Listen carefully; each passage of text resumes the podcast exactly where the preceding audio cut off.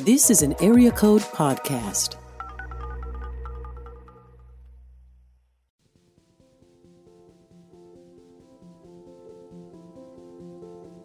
This is All Alone, a podcast about life during a pandemic.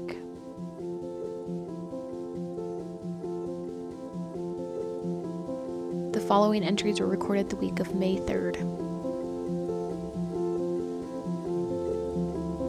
Hi, this is Grace, sitting in the sunshine in Sydney, Australia, um, where we are still on, not total lockdown, but we definitely have a lot of restrictions in place. So I have not had COVID. I have had many friends and also my brother who got it in New York.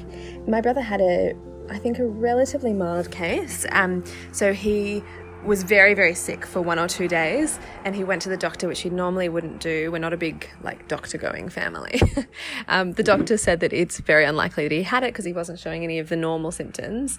Um, and so just gave him some cold and flu medication and told him to go home, and then found out when he finally got tested a couple of weeks later, found out that he'd had it, and by that point he'd already recovered. So that's a good thing. He, he had it, and so that means that he's got antibodies, which is great. I think I was I was very I was being like quite careful and cautious, and I was a little bit I was getting like starting to get stressed out about getting it. Anytime I was out, I'd be thinking about it and, you know, being super duper duper careful about touching anything, or, you know, making sure I was always washing my hands and so on. And then I started to read the stats about Australia. So Australia, I think at this point, has only had less than seven thousand cases in total and certainly less than one hundred deaths. So I realised at the point when I looked up the statistics that we only had like less than twelve hundred active cases, and, and our mortality rate from people who'd had the virus was like less than zero point zero one percent. Um, so when I realised that, then I, I got a lot less worried, because I thought, look, you know, I'm still going to be careful, but I'm not going to stress about it. Even though I haven't, you know, been super duper stressed personally about the virus, I am very, very much on board with, you know, having stay-at-home orders in place. I think it's absolutely ludicrous in the States, and I think people... people from around the world are watching on and hearing about people protesting because they want to be able to go to work and they want to have freedom and they're worried about their rights and so on. And we just think, like, that's ludicrous. You know, and I'm, anyone who I've spoken to in Australia has just been like, what are people on? Like, it just doesn't make any sense to me. It's not about a case of, it's not a case of rights in this sense. It's, um, it's a case of doing what is right, and I don't think people have any understanding of the disease. I think that they um, don't realise how, you know, what kind of comortalities exist. So I do think that people are not acting in a very educated way. Okay, this is Jason in Denver. It is May fourth, I think. So may the fourth be with you. Um, my relationship with COVID nineteen, um, I used, I actually described to somebody recently, is the same as my relationship with terrorism. I'm aware of it. I'm keeping an eye out for it, but I'm not letting it dictate my life outside of, you know, the stay-at-home orders and the, you know, separation and everything like that. Things outside of my control. But I'm not panicking. I'm not scrubbing the house down with industrial-grade disinfectant or anything. I'm just washing my hands, making sure that everything gets wiped down, you know, et cetera. I do worry that I may be an asymptomatic carrier, but I do have a roommate and his son. Neither one of them are getting sick, so I don't think that I am an asymptomatic carrier. If I am, I'm non-contagious. Uh, same thing goes for them. I do worry that they are carriers, especially the son, because the son actually goes home to his mom's house a few days a week. Um, and she sends him to her boyfriend's house where he has kids, and he could be bringing anything in or anything home.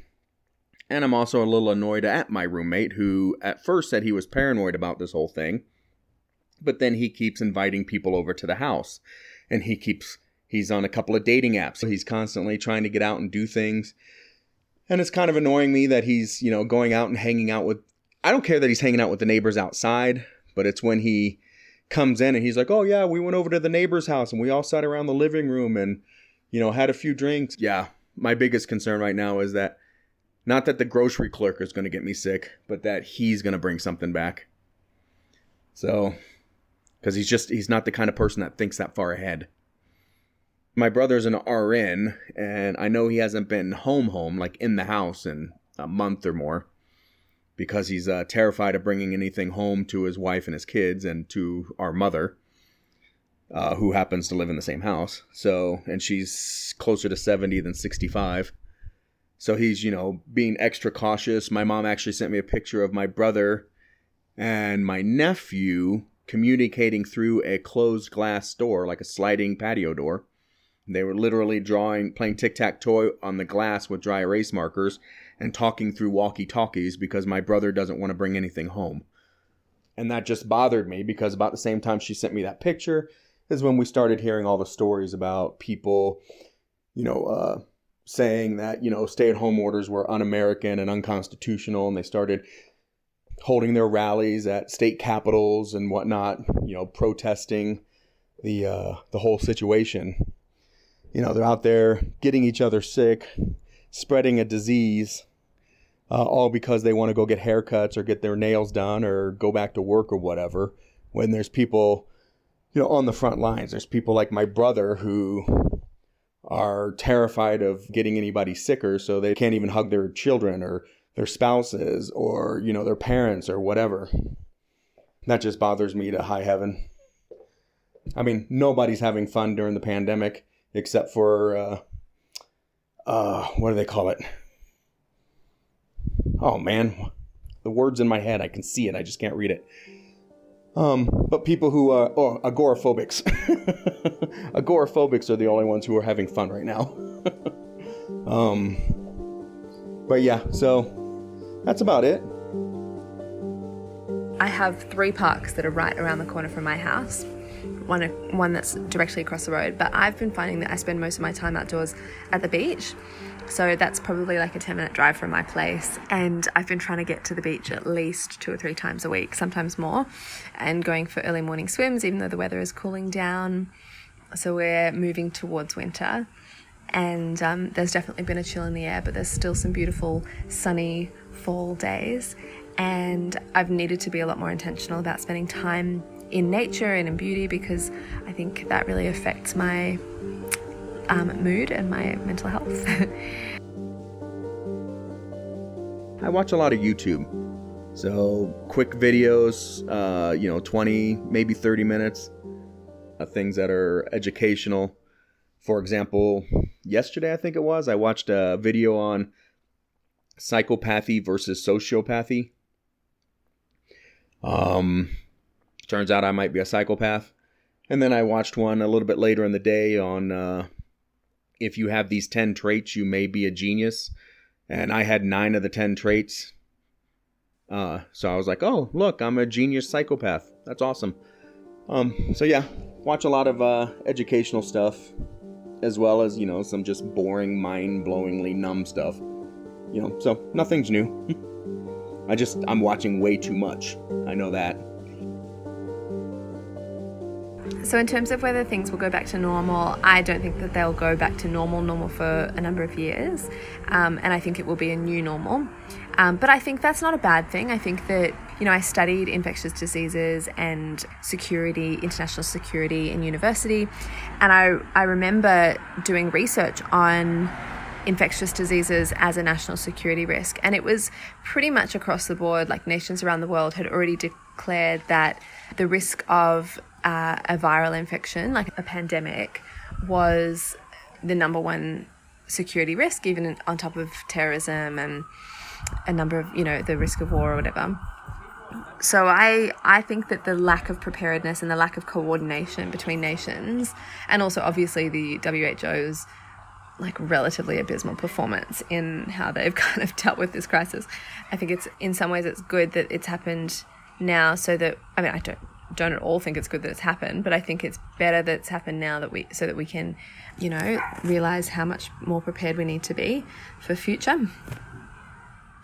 I would love it if things went back to some level of normal, but it's really great to see the earth having time to breathe. I think it's good, that we're not traveling unnecessarily, that we're learning to use technology for what it should be doing, which is taking off some, like carrying some of the burden of what, you know, international travel and even commuting and things like that. So I think that there are some really good things that are happening out of it. Do I think things will return back to where they were? Yes and no. Human beings are creatures of habit. Uh, we like to do things the way that we've always liked to do things, especially in America, where, uh, you know, we can be a little bit stubborn about change. So I do think that people are going to try to go back to normal on an individual level. However, what covid nineteen has done is point out all the failures in our society, all the, you know, faults and negative aspects that, you know, we've turned a blind eye to for far too long, such as, you know, the low wage workers who can't afford to be out of work, and the people who don't have paid time off or sick leave or anything like that. You know, the idea that people who are living month to month can't take time away from their job because they still have bills to pay, they still have, you know, rent to pay, they still have, you know, a car insurance and cell phones and everything else. So seeing that it's the the most menial labor jobs, such as your fast food jobs, your warehouse jobs, your uh, janitorial jobs, things like that, your most menial labor jobs are the ones that are literally sustaining the economy right now. And those uh, people are out there, they're putting themselves at risk every single day in order to, you know, keep their jobs, keep some money coming in. I do hope that changes. I hope that politicians at the national, state, and local levels look at these things and say, no, these kinds of companies need paid vacation. They need sick leave. They need to, you know, stop running. You know, billion and trillion dollar corporations shouldn't be running on shoestring budgets. They shouldn't have to come to the to the taxpayers and say, please bail us out again because we've been putting way too much money overseas. We don't have anything to last us through a, a dry spell. So I do hope things like that are addressed and that we move forward from this in a positive manner. So my brother's birthday um, happened while the world was sort of shut down, and I was supposed to be in New York to celebrate with him. I had presents that I've still got sitting by my bed, which I was going to take with me. And um, obviously that changed. So he ended up having friends who came past his house and they had champagne and birthday cake on the footpath outside his apartment in New York, which I think was a lovely, lovely gesture. And he said that he really enjoyed it. But for certain, that would have been a different scenario otherwise. I had a friend who had his thirtieth birthday. We were supposed to go, you know, a group of us was supposed to go on a camping trip. It was supposed to be sort of like this wonderful experience altogether, and that has been postponed until next year.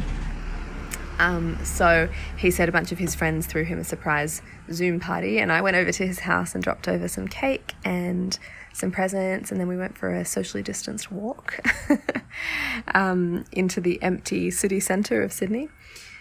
Yeah, I don't, I don't know. I guess people are, I think the one thing is that people are starting to see that it's not the fanfare that happens around an, an important event, but it's really the heart of the event that carries it. I know actually two, two different couples who've gotten married in this time, um, in isolation. And yeah, I know a few couples who've also post, postponed their weddings, but I think the fact that, you know, it's, people are getting back down to what does what does this event really mean? Like, what is the reason for this celebration? And then really kind of having to get back to first principles on it, um, and potentially saying, you know, we'll do a, a party later, but really we, we want to be together, we want to be married, and we don't want to wait for an indefinite period of time.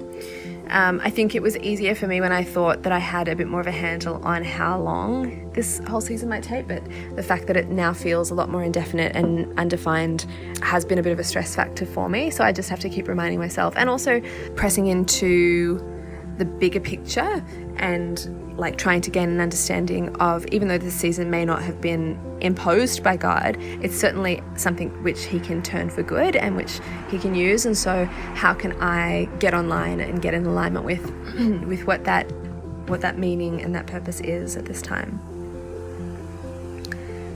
Um, and I think that that's been that's been a comfort. All Alone is created and hosted by me, Morgan Lee. It's produced by Richard Clark, Sarah Cameron, and myself. All Alone is a Useful Group podcast. For more information or to join us, please send us an email at coronavirus diaries at gmail dot com. To stay updated about this project, please visit us on social media. We're at All Alone Pod on Instagram and Twitter.